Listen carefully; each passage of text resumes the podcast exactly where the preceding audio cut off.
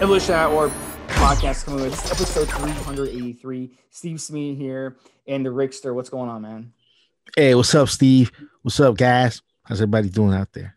All right, guys. So we have four great topics coming your way, and the fifth one's going to be a story time about Rick's home home country. So uh, we're gonna we're gonna have this ought to be good. I think I haven't I think heard the good. story yet, by the way, but I, I can't wait. I think Rick probably knows about the story, but because he knew he knew about the La Llorona story, so he might know about this one. But we'll get to that last, guys. But first, we're going to talk about steroid. The first question. This is a good one, um, and I'm curious to hear Rick's opinion on this. This guy's on week 15 of a 20 week cycle. He says, "What advice can you give me for best recovery?" And by the way, he said he was running test and DECA, so that's a pretty common bulking cycle, test and DECA. Nothing really imaginative about it, but 15 week of a 20 week cycle. So I'm curious to hear Rick, you know, how this compares to back in the day, back in the 90s when he was active on the forums and he was working on uh, on forums as an administrator. But you know, when you run a um, a quote unquote cycle, I don't even consider that a cycle. I consider that just being on like more than half the year. Like put yourself on TRT, basically. I mean, look, 20 weeks. Let's say you're doing 20 weeks of a long ester. That could It's a long time. Add the the ester to that because Deca-Durabolin has a 15 day half life. Multiply that by five because the half life is going to take five. It's going to take multiply that by five. That's how long it's going to take to be out of your system. So 15 times five, that's that times two is 30, 60, 75, 75 days after that's like you know that's ridiculous. So you're on basically more than half the year. This isn't a cycle. This is just being on. So i don't even consider that a cycle. So don't call it a cycle. That's just you being on a long ass time. That's the danger that you're running into. And we know i've seen enough blood work to know the longer you're on steroids the harder it's going to be to recover.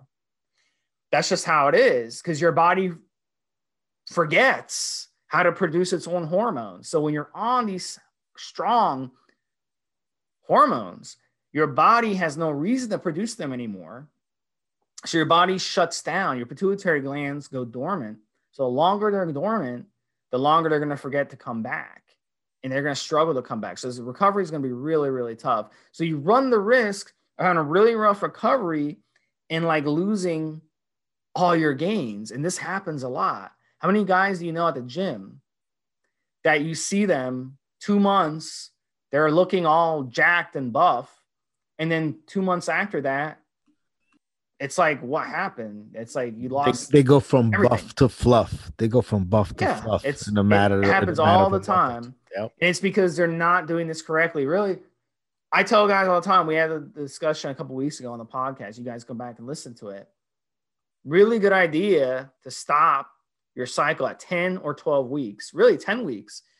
And then a lot of guys say, oh, that doesn't make any sense. You're running a long ester, you need to run it longer. No, because you know, Rome wasn't built overnight. It's not like you're going to run one cycle and be good to go and be ready to go on Mr. Olympia stage. No, this is a marathon. It's not a sprint. So you you want to save gains for the future. It's like getting a Lamborghini as your first car. It's just buffoonery. So why would you shut yourself down? You're not getting more gains that way. You're actually hurting your gains long term. So to me, it makes more sense to keep cycles shorter, recover properly, and then later on, you're going to run another cycle, recover properly back and forth, rather than just running a one long steroid run. I'm not going to call it a cycle because it's not a cycle, it's just a long run, and then shutting yourself down for like six months. Doesn't make any sense to me. So what ends up happening is guys do this, and like Rick said, they just go on TRT for life. And that's not what we want. We want a cycle. We want a cycle. So my advice is you're at week 15, stop. Just stop right now, come off. And then two weeks later, three weeks later, you want to start your PCT and recover. Because 15 weeks is the maximum you want to go. That's the maximum. Don't go any longer. You're already in the danger zone. Once you're past 12 weeks, you are in the danger zone and it's going to be very hard to recover. Now, some of you might be listening to this and be like, oh, Steve, you know, I recovered fine. I ran 20 weeks. I recovered fine. Some of you may recover fine. Some of you, maybe 5% or 10% of you may recover fine after going that long, but the vast majority of you will not. The vast majority of you can even run a 10 week cycle and have a really hard time recovering. So you want to make sure you're doing this the smart way. Rick, uh, what do you have to say on this? To be going this long, you're either on, on TRT already, and then you shouldn't be worried about recovery, or you know maybe you got a shot at the pro levels and making a life out of this, and your coach is keeping you on, and then you're going to be on the sauce for a long time. So why even worry about it? But if you're a regular guy, you know Bob going to the office, and you're on for 20 weeks, jeez, what are you what are you doing, man? What are you doing? It's just too long. It's, it's same with with these high dosages, all, all this stuff. Look, you'll you'll make better gains doing and, and more keepable gains doing two cycles for 10 weeks apiece, a few months apart, than you would doing 20 week stretch. Same thing, uh, a cycle, you'll you'll you'll make better gains, longer lasting gains if you do two cycles, maybe 750 mgs of stuff each, instead of doing one big cycle, a gram and a half, 1500. You know, just space it out. This thing's a marathon, a marathon, not a sprint. And yeah, I mean, look, if you if you got that much money and that much so- and that much uh, sauce, just break it up. Two two 10 week cycles. 10 weeks, get off, recover, boom, and then a couple months later, three, four months down the line, hit the other 10 weeks. It's much better, much smarter way to do it, longer lasting gains. You'll give your body a chance to recover and, and you're still you're still on 20 weeks out of the year. What what do you think, Steve? That's the way I teach it. I mean, 10, 12 weeks max, come off. It's going to take four or five weeks for the esters to get out of your system. You're going to be in PCT. You run a nice eight, six to eight week PCT. Steve, you, you would agree you would agree that uh, dosing being the same, you could keep more long term uh, progress doing two 10 week cycles than doing a long 20 week one. Would you agree on that? Yeah, I mean, all things being equal, of course, uh, because you're you're conserving your own body. Your body produces hormones on its own. Why would you throw that in the trash? And screw your body's endocrine You have to be high high level pro and have a, actually have a chance to really decide to just put yourself on TRT like that. You, you've got to be doing something worthwhile. But just to show up at the office every day looking jacked, you know, put yourself on TRT to show up at the job looking brolic. It's kind of silly to me. All right, so the next one is kind of leading into this. How often should I do blood work if I'm doing two cycles a year? So, piggybacking on what we just talked about, let's say you do two 10 to 12 week cycles per year. That would mean you're on steroids probably six or seven months out of the year if you count the esters, approximately six, seven months out of the year. So, half on, half off. That's pretty much where you want to be. So, my recommendation you want to run blood work obviously before you run a steroid cycle because you need to see if there's anything off. You need to flag anything going on.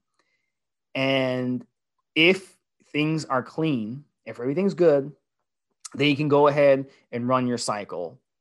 Then during cycle, if something goes wrong, now let's say you're getting estrogen problems, you don't know what the heck is going on, you're doing everything right, but something's off maybe the gear doesn't seem like leg- legit, then on cycle, you can go ahead and run blood work just to see if there's anything off, if the, if the, some blood work can, can be an indicator if you have fake gear underdose gear.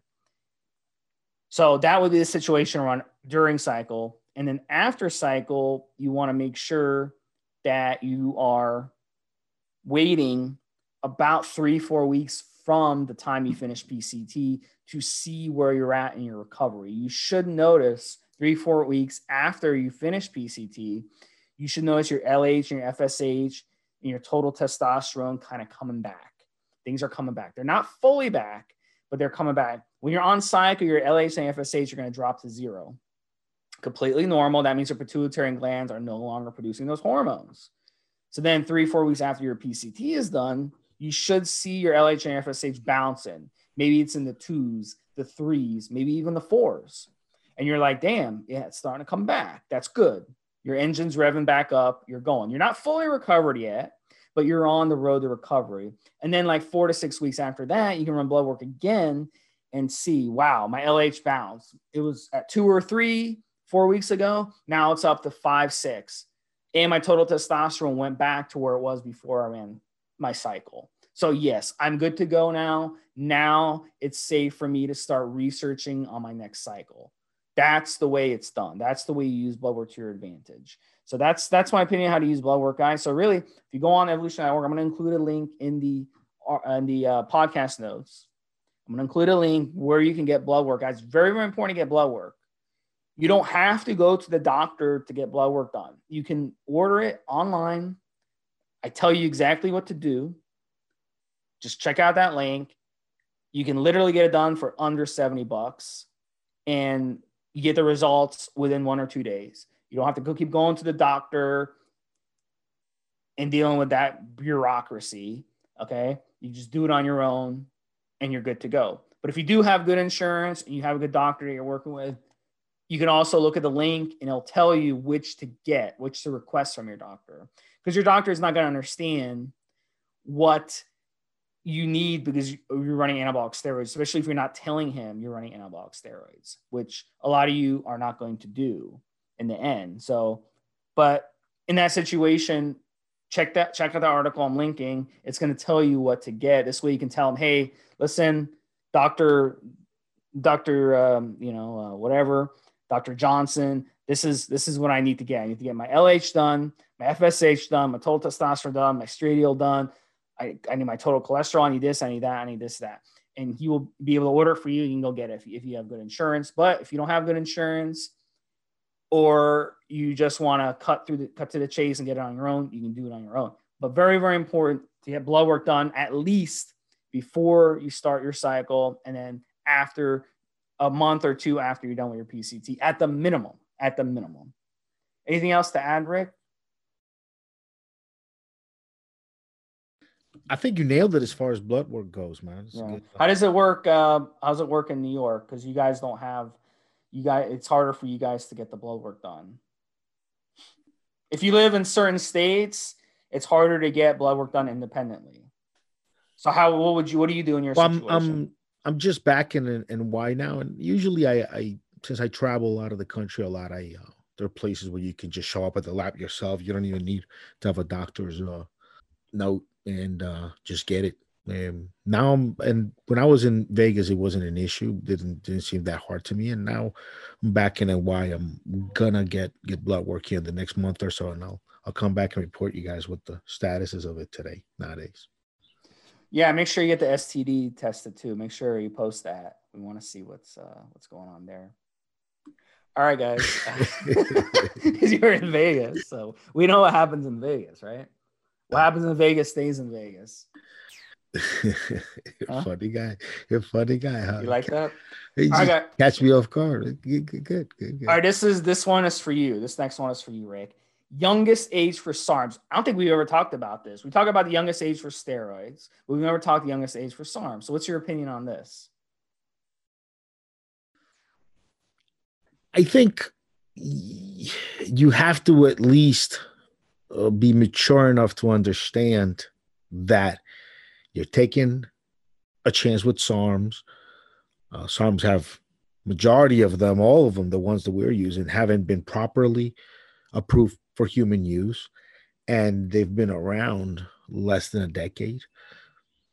Steroids that we use, like your Anavar, your Winstrol, testosterone, nandrolone, all this stuff at some point was approved for human use, and the history behind it is since the 60s 70s guys have been using all, all these steroids. So i think as long as you're you're mature enough to understand that and understand the risks and you are at least old enough to drink right or at least 21 um, you you should uh you should be able to make a good decision on it. But look, if you don't understand that fully, what I just explained, and you shouldn't use it. You shouldn't use anything. All right. Just just stay natty because the responsibility you're taking on yourself and on what could happen later is you know significant. You gotta you gotta know gotta know what it is you're doing here. Yeah, so here's here's the thing with with SARMs. Um, and I've looked at blood work over the years from SARMs. SARMs that's really cool is that they're very minimally suppressive. And so that's a good thing when you're young.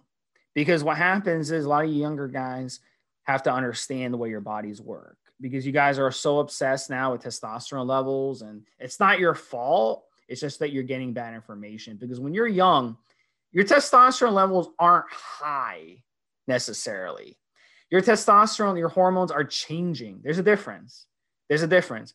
You're breaking out. You've got a very strong libido. Things are happening in your body where it's things are changing. But that's different than having high testosterone levels. So the worst thing you can do as a young young person is obsess over testosterone levels. Oh my god, my testosterone levels are only 500. I, I got to go on TRT the rest of my life. Your your your testosterone levels don't necessarily peak until your mid to late 20s in some cases, even early 30s I've seen. So if you're 20 years old and you're like, "Oh my god, my testosterone levels are low." You know, you're you're driving yourself crazy when you have that mentality. So my view on this is look, SARMs are minimally suppressive. That's good. Okay, that's good. They're not going to screw you up. You're going to recover much quicker. We talked about in the first topic, Rick, 20 week cycle of steroids. If you run a 20 week cycle of steroids, it's going to probably take you nine months to fully recover from that. If things go good, it'll take you like nine months.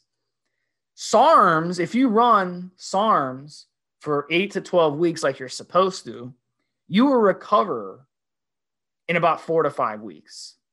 Very, very quick because they don't suppress you like other things. Now, I've seen some, the, the thing that I have seen with SARMs, if you stack them, they do have an effect on the liver. They do have effect on your cholesterol. Why is that? Well, anything you put in your body is going to have an effect on the liver because your liver has to cleanse it out, right? Same thing with cholesterol. Cholesterol is your balancing. It's it, it's it's something in your body that creates a balance. So you're putting some a foreign thing in your body, it's going to screw up your cholesterol, right? So I've seen guys stack three, four SARMs and have cholesterol levels off, and I've seen liver values off. So those are the two things you have to worry about when you're young. Okay, those are the things that can affect your health. But when as far as suppression, you're not really going to have the same suppression as you would anabolic steroids. So really, I think if you're 21, 22, 23 years old, that would be the age earliest that I'd recommend messing messing around with SARMs. But yeah, you don't need to use these PEDs at, at a younger age than that because you haven't put in the hours yet. Okay. As an adult, your bodies hasn't fully matured yet. Your testosterone levels haven't peaked yet. So you don't need to start messing with PEDs at such a young age. So this is one of the things um, you know, it's it's just one of those things that you have to do your own homework and you have to make your own decision. It's just like younger guys, they come to me, Rick, and they want to know football. They want to play football. They want to play high school football. They're asking for my advice. And I tell them, look, when I was your age, we didn't know about CTE. We didn't know about the brain damage of what happens when you're playing football. Every time the ball snaps, and you ram yourself into another person, you're scrambling your brain. We didn't know that when I was your age. I said, I tell the person, I was like, look, now we know you can go on Google, you can do your own research, and you can make your own decision if you want to play football. Same thing with SARMs. You go and you research it and you make your own decision and you think it through, you know, and then that's going to be that's going to be your decision on what to make.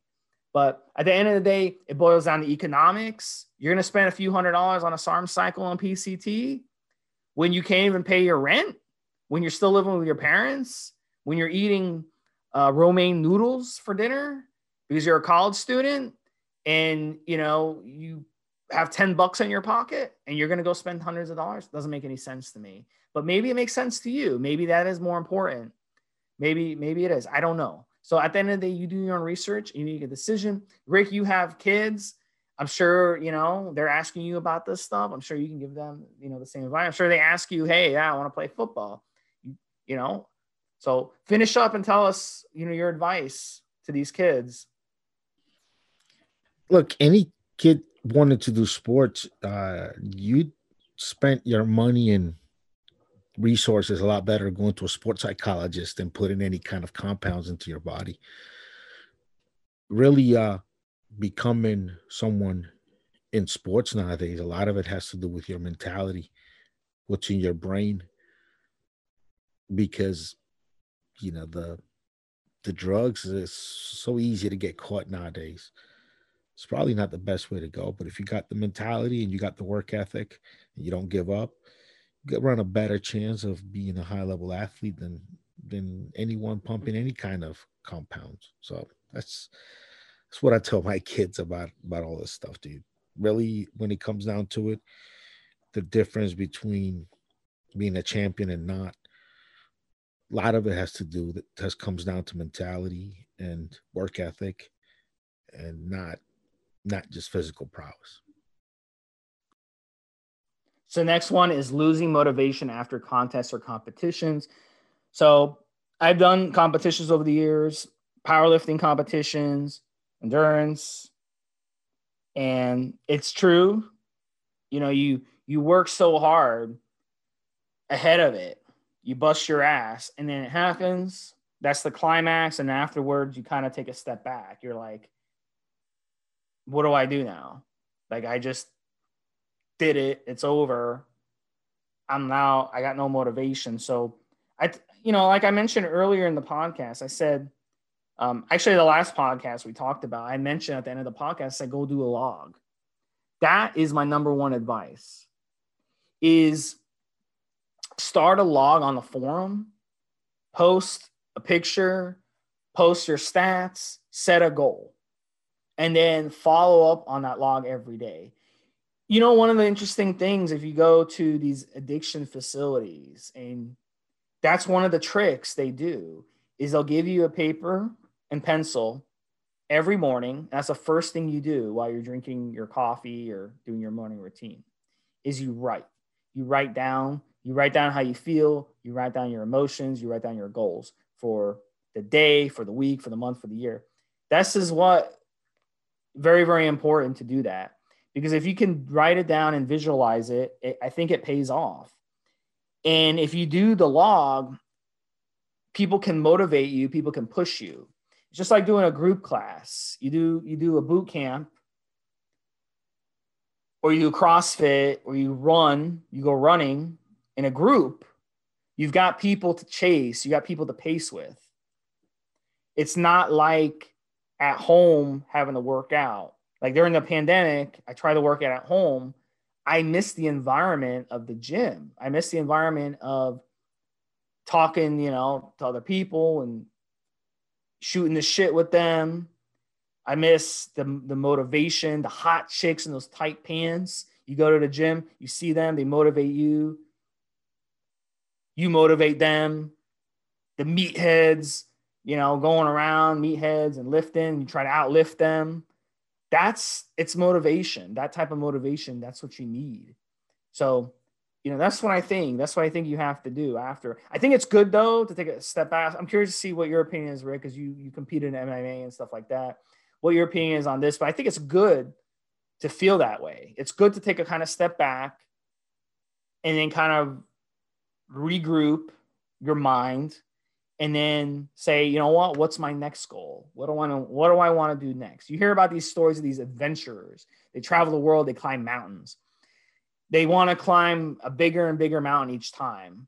They'll climb the mountain and then they're done and then they want to climb the next one. They want to keep going. And then one day they break their foot, they break their leg, climb the mountain. And then what do they do? For 6 months they rehab and then after six months, guess what they're doing? They're right back on it. Same thing with surfers. You hear stories of surfers, they go surfing and they get bitten by a shark. And then two months later, they're right back after they're you know, they get their tendon reattached. Two months later, right back surfing again. So it's the same mentality, guys. It's all about it's all it's all about pushing yourself and kind of striving for for your next goal. So I'll bring in Rick on this. Rick, what's your uh, advice on this one? It's just normal for your your attitude, your you, to be in peak states and then be low states and go back to peak states during uh, the time that you have to perform. It's actually very common. Yeah, so it, it's one of the, it's one of the things that you uh try to uh make sure to plan for when you're going into competition is to plan to be competing at a time when you're a peak state.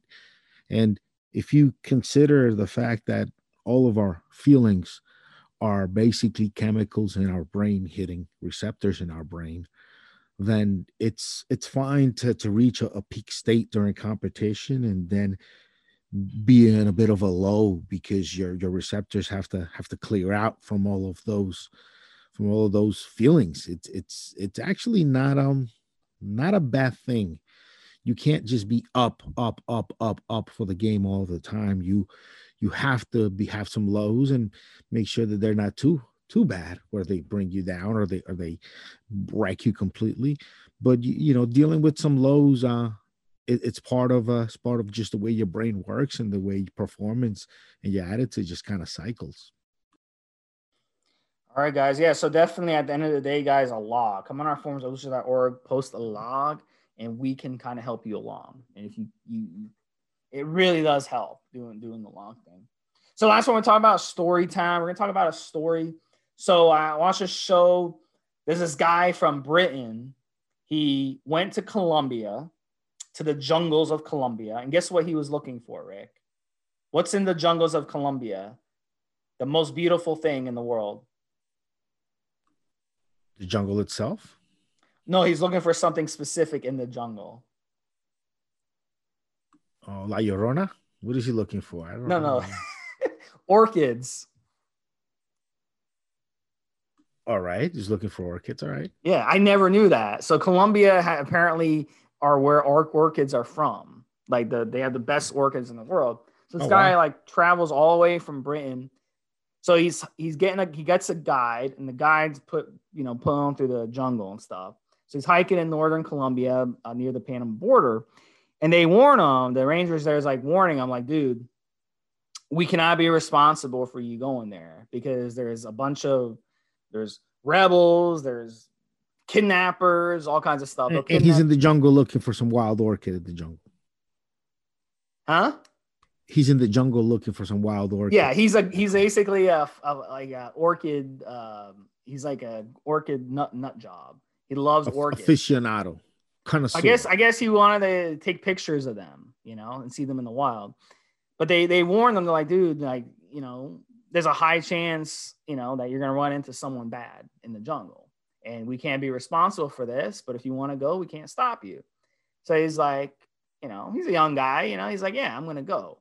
So he ends up going. The guy takes him to the jungle. He finds all these beautiful orchids. He's like taking pictures of them and all this shit. And then like suddenly, like these guys jump out of the, you know, out of trees and stuff with fucking guns pointed at him. So then they take this guide away and they grab him, and then they they take him, hike him through the jungle to their you know, to their place. And then he's stuck there. And they basically tell him, like, you're going to write a letter to your family. You're going to tell them that they need to pay $15 million or they're never going to see you again. We're going to just kill you in here in the jungle. So he writes them a letter, or whatever, and they take it and they send it off. They're like, okay, you know, if your family doesn't pay you, uh, doesn't pay the money, we're just to fucking kill you. You know, so he's waiting weeks and months and years. He's literally kidnapped for like three years in the jungle. And they hike him from place to place in the jungle and stuff. He's living basically in a cage. They put him in a cage. and then one day, like I guess the big boss shows up, and the big boss is like yelling at them and stuff. And he's like, oh shit, like something's happening here. So then basically they tell them they're like, okay, so tomorrow your family never paid. It's been three years. We're just gonna fucking kill you tomorrow. So the next, so the next day, guess what happens? Guess you ever heard the story? You No. never heard of the story? Uh, no, Yeah. So one, so the next day they open the cage and they tell him they're like, "All right, go, get out of here." And he's like, "Okay." He's like, "I don't know if this is a trick. I don't know if I'm gonna start walking. They're gonna shoot me in the back." So he starts walking. He's walking through the jungle away from them. So he gets to this point in the jungle where the trail goes either right or left. So he's like trying to decide: should I go right or should I go left? so he ends up going left. He goes and he's hiking through the jungle. Three days later, hiking through the jungle, he has no fucking clue where he is. He's like in the middle of the fucking jungle, bro. And he's like, I don't know where the fuck I am. I don't know what to do here. So he's like, I can either keep hiking through the jungle and die in the jungle, or I can turn back around and go back to them. So he turns around and he walks back towards them. Three days later, he gets back to them and they come out with fucking guns in his face, like, Who the fuck are you? Who the fuck are you? And he's like, Dude, it's me. Remember me from six days ago? And they're like, What are you doing here? We don't want you here. Get out of here. And he's like, Dude, I'm lost. Like, I don't know where the fuck I am.